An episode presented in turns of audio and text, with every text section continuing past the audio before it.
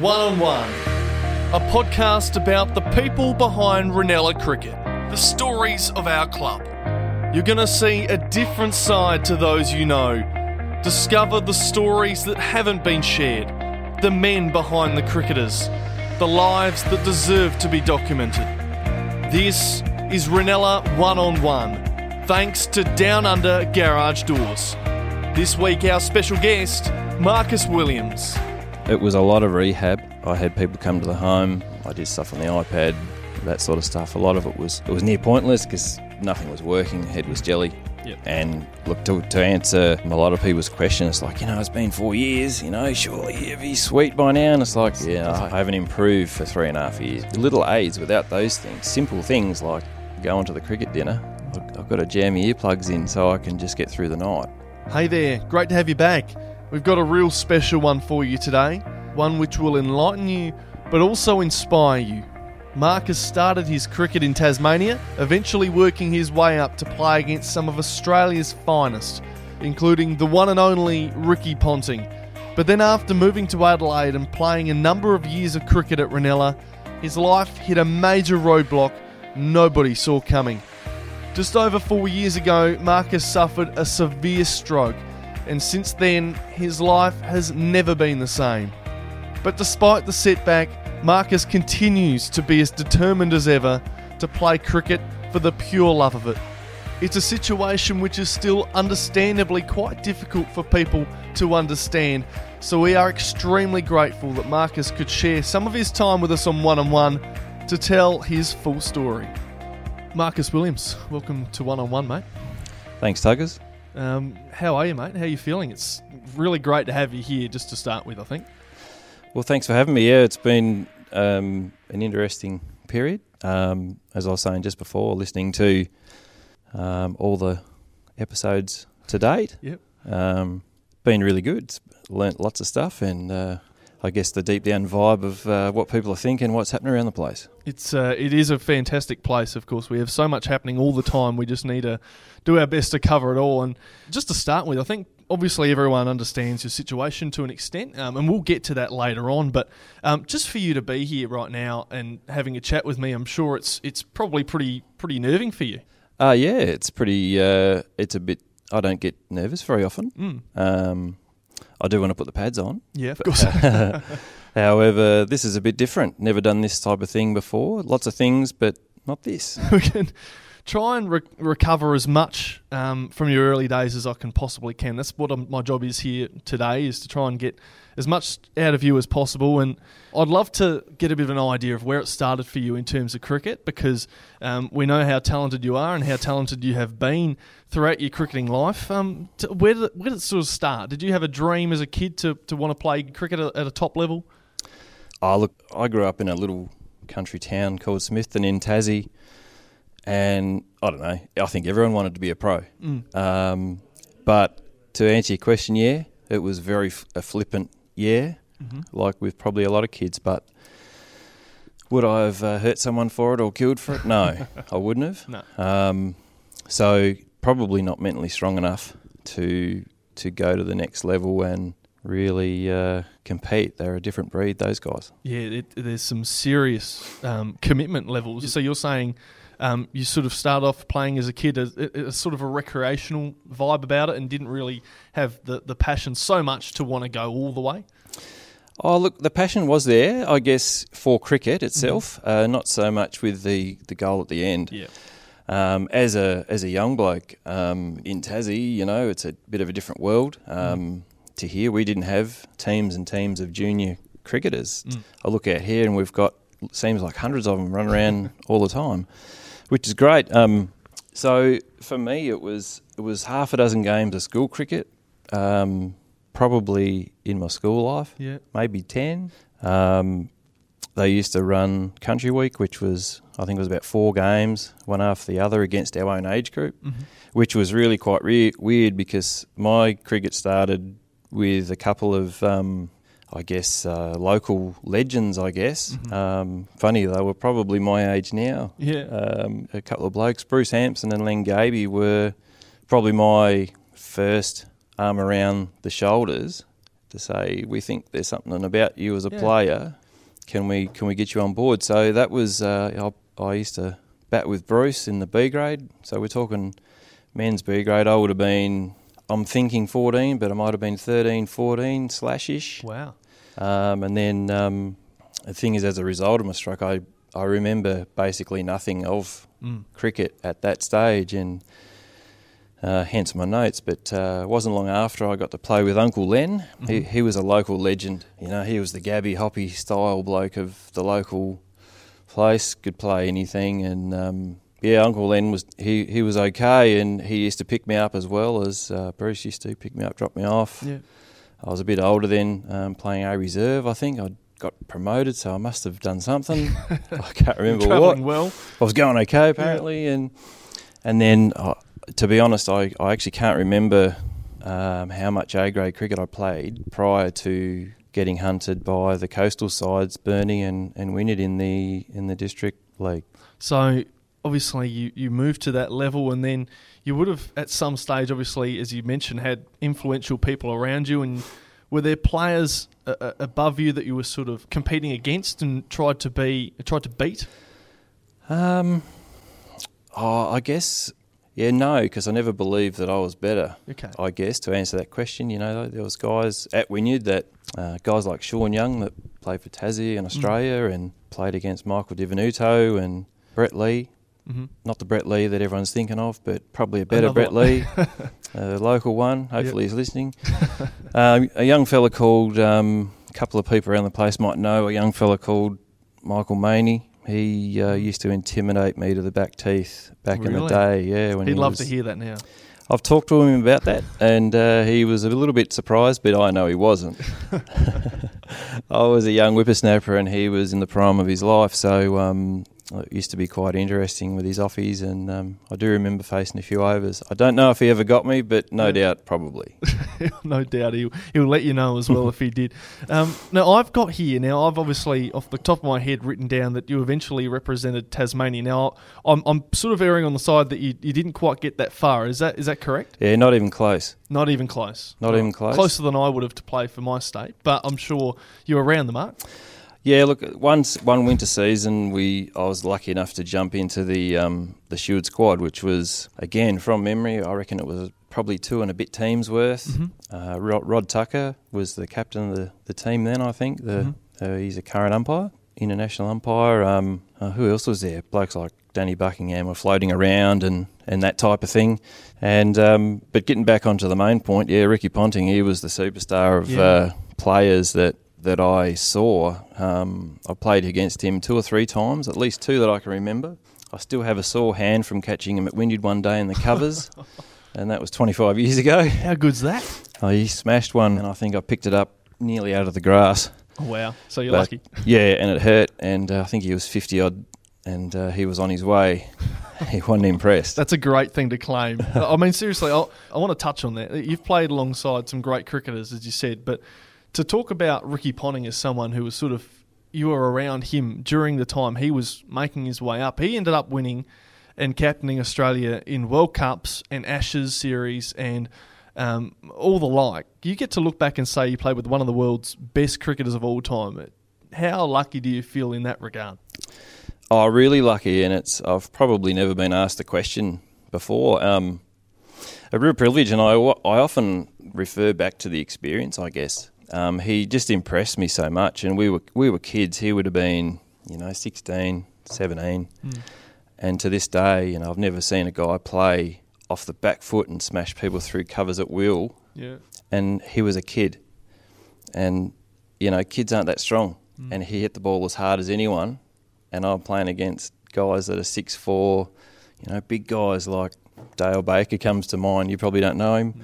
Michael will know him, but big unit, hits the ball hard. But um, he was just just a class that I'd never seen before, and he made the rest of us look a bit average. Isn't that remarkable? Because you, you, you, every every level that you play at, there's always you know that top tier of players that you just go, oh wow, they're they're so much better than all of us. But he is regarded as one of the best players of all time. So for you to say, oh, he's he, he's not just that top tier, he's clearly levels above that. Mm. That's remarkable to think that you got to witness that at such a young age. The the funniest thing that I saw him do is um, we were playing. I believe it was under 17s, so it was like a, a try Tassie thing. Yep. And uh, Mike Di Venuto was the captain of the South at the time, so we're playing the Northeast, which is Ricky's team up at on the main Launceston ground. Mm. And our uh, keeper, I didn't know at the time, but uh, Ricky finished up 170 odd not out, and uh, hence that was the day that I went, "Wow, who's this guy? The Yeah. guy is a freak of nature." And uh, being the skipper, and we'd all been smoked, I thought, well, I can get smoked just as well as these guys. I'll come on and bowl a few at him. So um, the first three, he blocked back down the down the deck, and I went, "This is good." Bit of respect. Yeah. the next three, he met me about seven metres down Oh no. and launched me back over my head. And um, luckily, they were only fours, but uh, yeah, the finish the over was uh, they brought it to a pretty sharp end. Pretty ugly finish. It wasn't good, but the the the class of the guy, um, probably the best story. Um, uh, Launceston's got some nice big oak trees up basically over the right handers cow corner, and uh, Ricky was um, quoting to our keeper, who was up to the stumps. He was telling our keeper where the next ball to our spinner was going to go. Yep. He's he's quoted the oak tree and he's he's hit it. I think it still went for six, but missed by about a cricket pitch length. Oh jeez. And he wasn't happy. He was not happy. He was disappointed. He was, yeah, didn't go where he said. The next ball went into the tree about three quarters of the way up, wow. and uh, he just did things at will and had. He was just so far ahead of the game, and you could just tell by the way he moved around, and he knew in the mind that he was going to make it. And I walked away going, "Wow!" And I think within nearly two years to the day, he played for the country. So Wow. Yeah. So, so to say, and to then obviously watch him play cricket on telly, you would have seen play around the world. He then became the captain of your national team. Um, he talks at press conferences. He he leads the charge. He's on uh, every cereal box around the country, and then he's now commentating on TV as one of the most respected people in the land in terms of cricket. Um, I mean, you you just must look back at that and go, how for one guy who I saw at that age play so well and have such great standards for himself, go on and do so well. I mean, I, I don't know what word you put to that. Is it is it proud to see someone like that? Was it um, I, I don't know. How, how do you how do you put that into words? I feel a whole lot better about that day now. Is that how it is? That's the feeling. It is. I got smoked everywhere, and he made us look all second class. yeah. And um, so, given the fact that he finished up being one of the best players ever, oh, I can cop that. I'll No take shame in I'll that. take my twelve off the over because I know that he's hit people for more that were way better than me. I love that, and and you know what? That's a story to cherish. That sort of one, and I'm glad we've got it here on one on one. Now, where was your cricket at that stage as well for yourself? Did you uh, have your mind set on reaching Shield cricket at, at some point? I mean, you said you weren't exactly always keen to want to go to that next level, but I mean, you as you were going through the ranks, did you have any intentions of changing your mind? Uh, uh, the, the thing was, uh, I talk about Ricky Ponting and the experience around that, and then seeing guys like, um, you know, Sean Young, Michael Di Venuto come through, um, Danny Buckingham, these guys that I got to see, mm. not week in, week out, but they were always around the place, mm. and, and, and they were just amazing. And, and I used to be able to look at them and go, wow. It was almost like a, wow, they're just that much better. Did you feel out of your depth in that sense? Probably did. Yeah. Um, and and the type of bloke I'm a lot different of a bloke now than what I was as a junior. So um, the difference was obvious. Okay. Um, there's there's another story I could talk about Mr. Ponting, but I'm not going to go there for for risk of, of trouble. But I was just uh, the end result was he did nothing wrong, Mm. but this the mind strength of that guy was amazing, Mm. and I walked away with just so much wow factor Mm. um, around that guy. He was just so much better. Let's um let's talk arrival at Reynella. I'm I'm in the belief that it was around 1999 to 2000. Would I be correct in saying that? Yeah, so it was the 3rd of July, I think Wow. it was. You've got the exact day for me. Yeah, of 1999. Wow. Um, yeah, we come to Adelaide on a whim. We were, got out of farming and we went, well, we're young and silly, go and give Adelaide a try. We, Yep.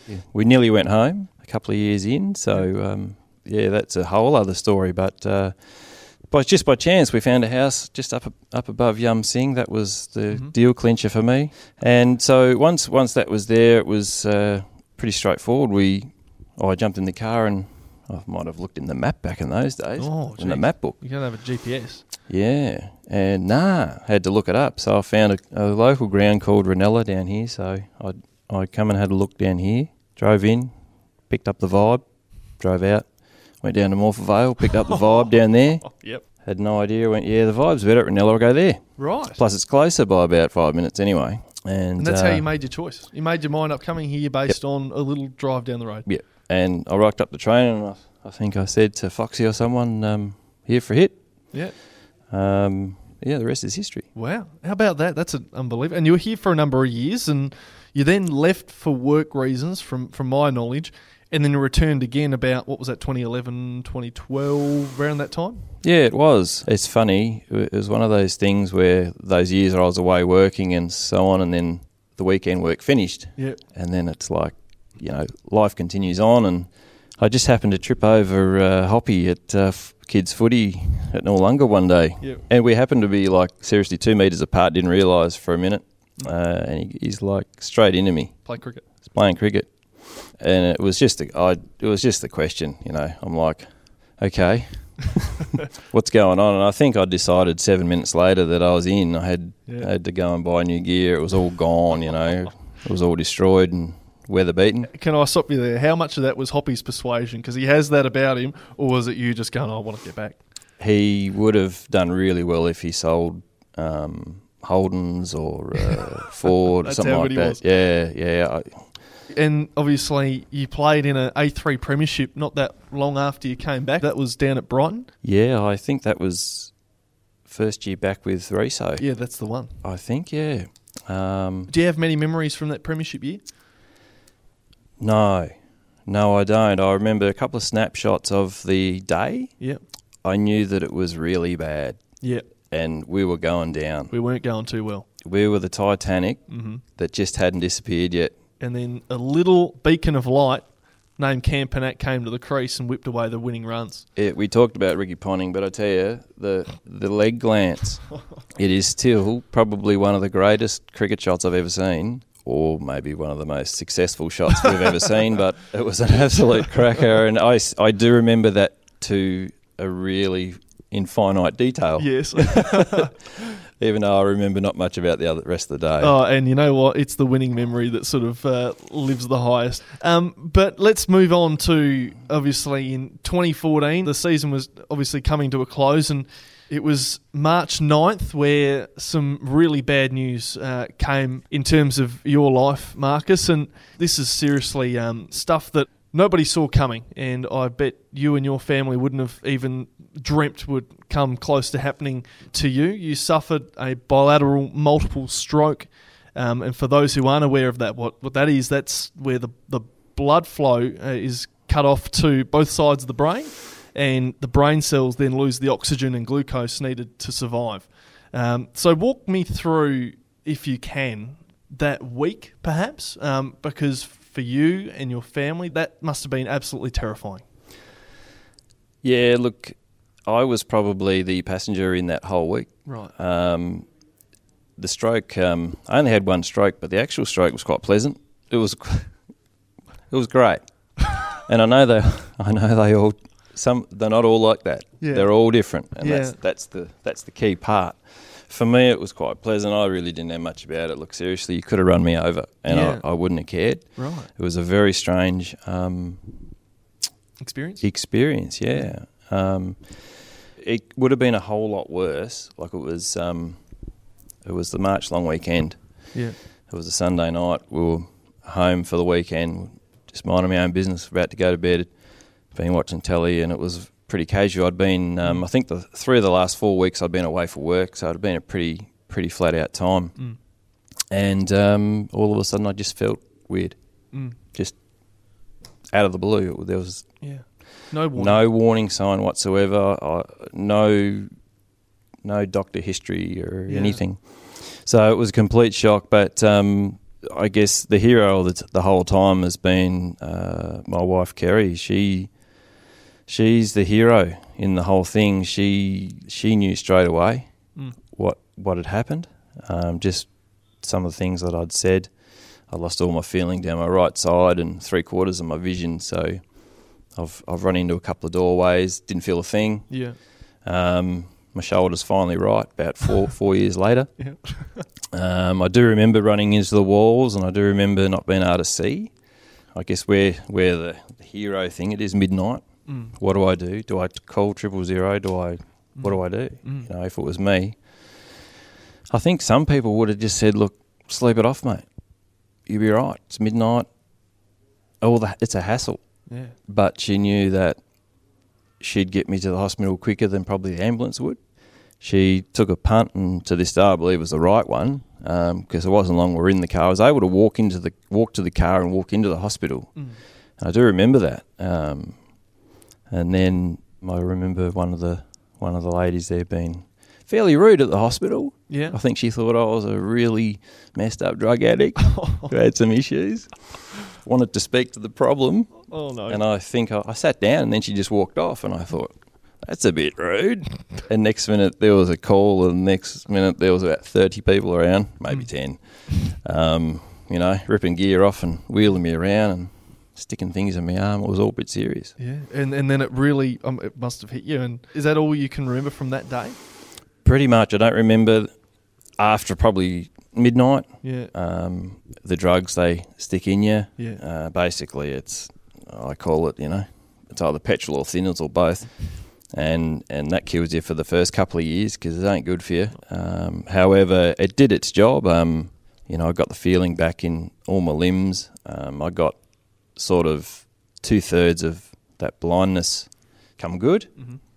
Um, however, I'm still quite blind, and I could probably show you, Yeah. for the for the sake of the story, a couple of pictures. So that's Yeah. a that's a picture of the oh big goodness. the big gap in my head. Yeah. Wow. I'm, I'm, uh, so to paint a picture for the listeners out there, there's uh, uh, it's a it's an image of obviously your your brain, um, an X-ray taken, Yep. um, and there's um, a, a large green spot that let's let's say is probably one fifth to a quarter of your. I, I'm- believe that's your frontal lobe. Eh, now you tested me, mate. I reckon that's the back. That's the, back. The back. So the, so the back part of your brain is is basically it, it's it's gone. Yeah. So there's literally a hole there. Yeah, I could probably park a Yeah. small camper trailer in there. Wow, that that's news to me. Wow, and and you've shown me another photo here. It's your vision, Mm. and so I'm looking. It's a, it's a circle with a crosshair through the middle, and the top right corner is is all black. So I'm taking from that that you can't see No. from that. So your vision is that both eyes or one eye? Both eyes. Both eyes. Mm. The top right hand corner is is not visible. Yeah. So in a cricket sense, it makes it pretty awkward. Um, Wow. At, for a start, you know, my brain, Mm. the cogs are quite dry and they turn quite slow. Yes. So I'm okay to a certain speed. However, if the ball gets outside of the crosshairs, you know, in the top right corner, Yeah. um, yeah, I, It gets a bit I- impossible it, to play. It gets it gets scary yeah. because sometimes I just don't. I've heard the crack and I don't know where it's gone. Wow. Um, you know, So so let's let's just let's imagine that. So I'm standing at um at, at, at cover or point or something in the field, and the bowler's racing in, and I'm just going to shut my eyes for a second as he's going into bowl, and the batsman goes to hit it. That's basically what you're experiencing. mm, if it comes straight at me and I pick it up, yep, it's all sweet, Yeah. sort of. Yeah. But So- as soon as sometimes the I see it and the gears don't work and the Yeah. hands don't move. of course. That happens. Yeah. nowadays. Um, I've had a couple burst through my hands because I, I just didn't get them up. Yeah. I saw it, Oh. just didn't work. Um, I've spent a fortune on sunglasses. I've found that a special type of sunglass Mm. color actually helps me pick up the ball Yeah, sideways. right. So the last year or so, the last season or so, I found it easier. Yeah. But the first couple of seasons was just plain terrifying, and Mm. you know, in the nets. I'm just I hear cracks, and it's like being in a in a gun club. I could, um, yeah. So you you just have no idea where it's coming from, and and the, the the quick vision to pick it up isn't there, obviously. No. So, um, I can't imagine, and many everyone else I can't imagine would know how to deal with a situation like that, and yet you do it almost every couple of days of the week during cricket season, and then in a game. Um, that's that's remarkable, especially your vision. I thought that was that was really interesting. Of course, the lower half of your, your vision is is there, so you can see obviously the pitch and the bowler coming in. But when it's coming from a, a top corner of your eye, Uh, that's that's really difficult. So for you to go out and do some of the things you do on the weekend is remarkable. I'll get back to that though, because I want to take a quick backward step. Speaking about the stroke itself, and you mentioned your wife Kerry, the role she's played in your life. You are you're a lucky man. Yeah, look, I didn't finish off what I was going to say about Kerry, No. so appreciate continue. you um, uh, bringing that up again. Yeah, look, she she has had to. I mean, she's my full time carer basically, and this is the part the club and people around the club don't see. Um, she drove me here tonight Yeah. because I was struggling, Yeah. and she'll have to drive me home because I'll probably run into a tree on the way home. Yeah. That's just how we live now. Um, uh, she's had to give up her work to just to be able to manage. You know, in four years we've had something like we reckon about 150 appointments, Mhm. everything from the standard old GP through to the highest guru, go fast doctor we know. Yeah. Um, and and you know here we are. So so let's let's go through those. So you have a range of appointments, obviously, that occur.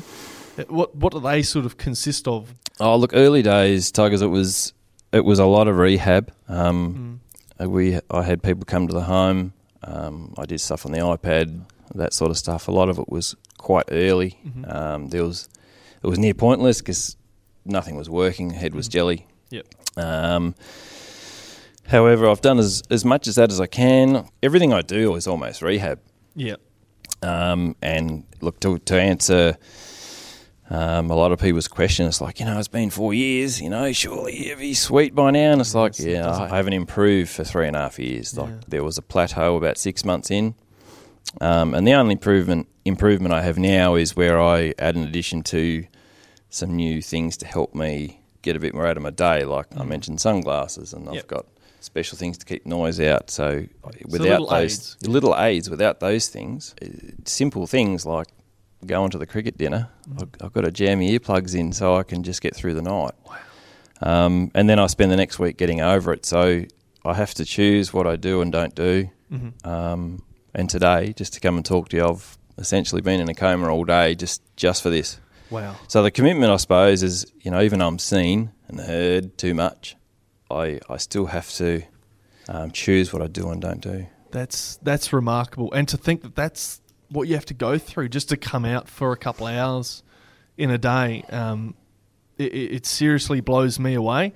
Um, so you gave me a small image of what your life consists of in that sense. So you do you still do little exercises and bits and pieces to train, or not to train, but to keep your brain busy? Yeah, look, I guess over the time I have um, done you know lots of everything that you can think of. I've had a go at Yeah. um, brain apps and all this sort of stuff. You know, I got into cycling Mhm. pretty heavy, and and uh, obviously cricket's big. Um, you know, the last few years is, is on the rehab side of it. Um, you know, with it's been great doing a little bit of coaching at the club. Last year as well, I was able to then research the coaching side of it, and then and be able to then pass it on to the Mhm. guys that are looking for the next step or whatever. Um, so I've probably studied that. I've I don't know. I've got a what do you call it? A uh, bachelor of uh, cricket at, at home that I did myself Yeah. and didn't do any exams, mind you. But um, if guys are going to ask questions, I need to have some sort of an idea of, of where to go with different things. So I've studied that. You, you mentioned just before riding your bike. Now that's been a really important piece of therapy for you, hasn't it, in, in recent years? Yeah, look, it has. Um, I mean, we've, we've talked a lot about the blindness part, but I'm technically um, uh, legally blind to drive. Yes. So I've had to then jump through the Skrillion hoops, hence about 30 uh, appointments, Yeah. to then be able to prove that I can scan well enough to drive. So I've been signed off I can drive. hmm Um, I just choose not to a lot as a result, you know, of the fatigue. Fatigue's my number one massive Yep. issue. So that's why the everyone ends up driving me here, there, and everywhere, and I'm always scabbing rides off the guys on Saturdays. Mm. And and look, the reality is, without them guys doing that and help me on Saturdays, like I get a massive amount of help on Saturdays from the guys. Um, So, know. so, so uh, let's let's let's talk about that just quickly. So, what sort of help do you receive on Saturdays to get up for a game? Because that's difficult. Yeah, look, um, I I can't score, for example. So we're a man down. I'm I'm good for about three minutes, and I'm usually stuff up about six times, and it's like, give me the pen, and uh, you know I, I struggle with decision making. So umpiring's an issue, and with the fatigue, I, every every waking minute, I'm just trying to rest up for when I'm required. So whether that be to bat or whether that be to be in the field or whatever, I'm, I've just. It sounds crazy. It's a five-hour day, Yeah. and and literally do you know might do an hour's work in that time. Yeah. Um, but it's it's hard work Absolutely. by the time you get there and get home. And um, for me, it's it's I just like it that much that it's worth it. If the day that I guess the day that will come where it's not worth it, Yeah. um, it'll be the day that I'll have to pull the pin because it it'll just become real hard work real quick. Yeah. But at the moment, I'm still I still feel like I'm learning. I still feel like I'm getting better Mhm. as far as LO2s. Way Mhm. different to how LO4 used to be. Yeah. It's it's a completely different ball game, and we challenge weekly, and, and I've been forced to get better. So that's has brought the fun back into it. So when it's like, oh, I'm getting old, but it's like, yeah, I'm getting old, but it's still fun. So every week's a challenge. So they don't want you to get any runs, so it becomes a whole new game. Half of it's a mind game, so trying to find new ways to score and, and push back. It's a great challenge, and I It love is. how that you've and you still enjoy it so much. That's a great thing. Now, I want to mention one person who has been influential, especially in the last four years, and that's Andrew Semple. And he's been a, a great friend of yours for um, the time since um, that stroke, and has really helped you with your cricket and get you back to really enjoying cricket. Um, describe that relationship that you guys have because you spend a lot of time together during summer. Yeah, look, we do. Um, when I came back uh, from the time out, uh, Semps was coach then. Uh, Gabby was, uh, not Gabby, um? Riso was at the wheel, and um, hence 10, 11 years or whatever out of the game. My feet, as you, if you ask Semps, didn't go anywhere Yep. at any time, and I think I got LBW more times than um, Brett Julian. uh, yeah, that's his name. so um, I had a had a big dummy spit, and I think Semps probably threw down about seven and a half million balls um, trying to fix my front leg. And did it work? Um, yes, uh, that's- eventually, that was worth eventually got there. So I think um, I've only been LBW a few times in the last few years, so it's been worth it. But Yeah. look, the serious side of it, he he come to me and he said, "Look, what do you reckon? Do you want me to do you want me to come play with you?" Mm. I'm like, "Yeah, how good would that be?" Mm. and and I just knew from that their question um, how much professionalism he would then bring to the group, and and what I love about our little team, and it's always changing. Our goal is uh, Semps and I. We're always trying to drag guys up. Mhm. You know, we want to win, but if we've got to win and upset one of the blokes we're trying to work with, well, that's not interested, and we're not interested in that. Yeah. We're, we're interested in growing guys and having them come through the club because I guess it's a different sort of an opportunity. Like, who knows? If I was still good enough, I might still be playing A grade and Yeah. still be just bored with it. And what am I doing? Mm. But in this sort of situation, it's a positive one. I don't know how much Semps has got left in him, but um, you know he's been around a long time, so you know he's been given permission to pull the pin whenever he wants.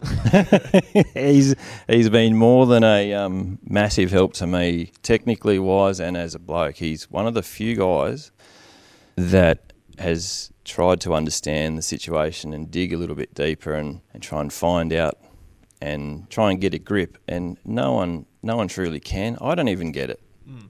I don't know why I can do this stuff one day and not the next. Yeah. It just how it just is. Um, so yeah, he's tried really hard. Um, GFH as well has been a has a has been a massive pillar as well as far as on game day. He's he's a great team manager and things just happen. I know things don't just happen. He makes it happen. Um, you know, I rock up there grumpy and buggered at lunchtime, and he's got the all the stuff set up and got the troops organised. So um, that's good. Hopefully, I've answered that question. You've, you've nailed that question. We'll get back to Marcus in just a moment. But first, I want to preview our upcoming guest a life member of our club, a former A grade captain, and a multiple Premiership player. He shared with us on one on one one of the more extraordinary life decisions he'd been left to make.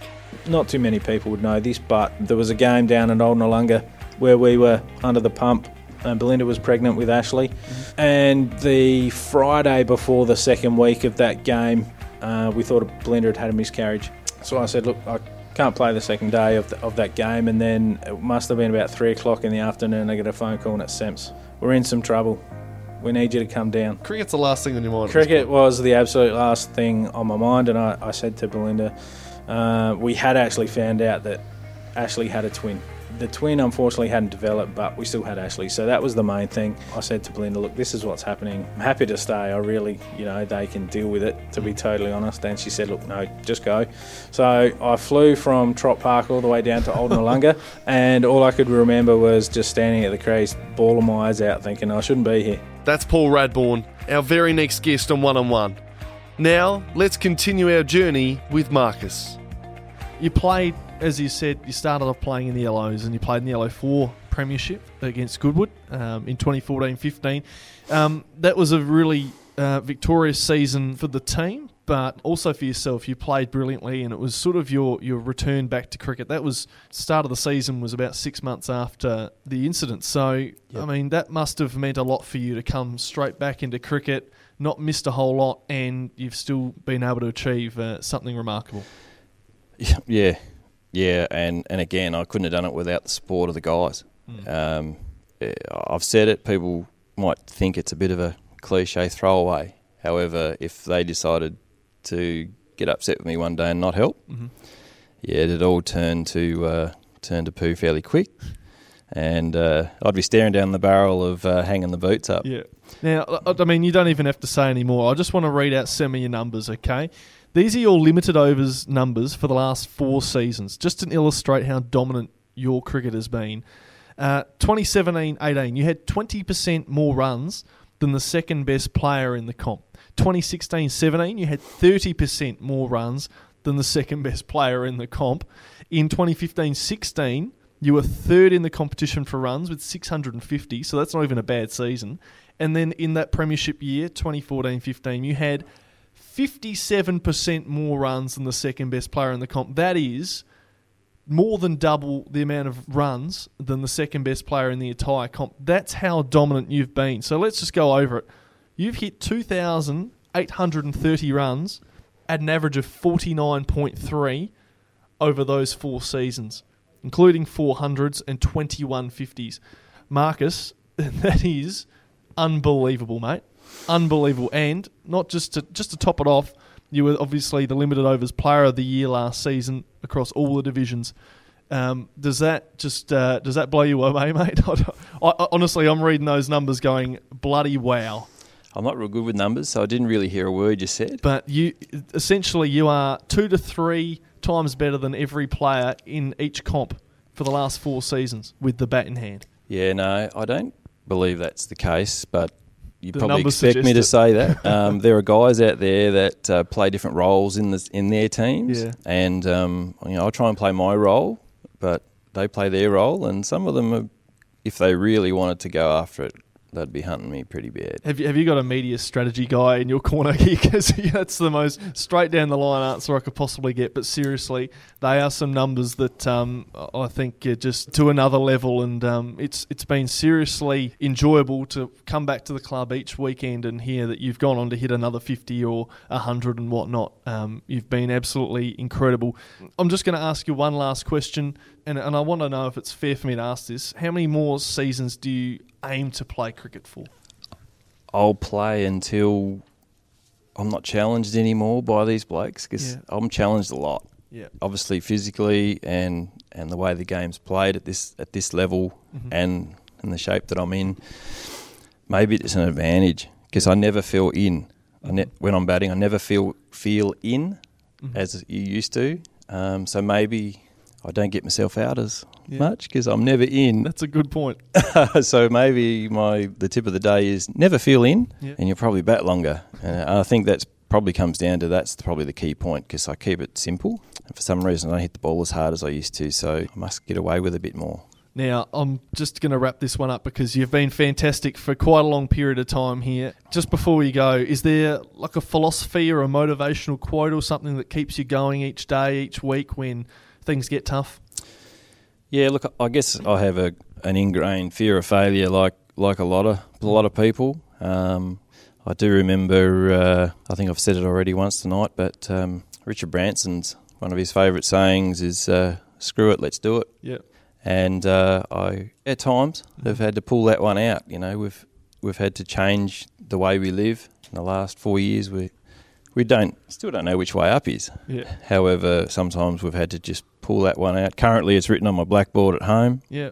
We blackboarded a whole door because I had to put something on there that uh, where I could read notes, Yeah. and that's on there currently. So there must be something going on where I've got to screw it and do it. Mhm. Uh, yeah, so that's probably how it is at the moment. Marcus, your fight and strength is inspirational. The way you've continued to commit hours and hours to cricket whilst going through what you're going through is nothing short of overwhelming, mate. And the love and support for you at this club is always and always will be never ending. And I hope that that rings true in you, mate. Thank you so much for joining me. It's been an absolute pleasure. Thank you very much. Thanks for having me.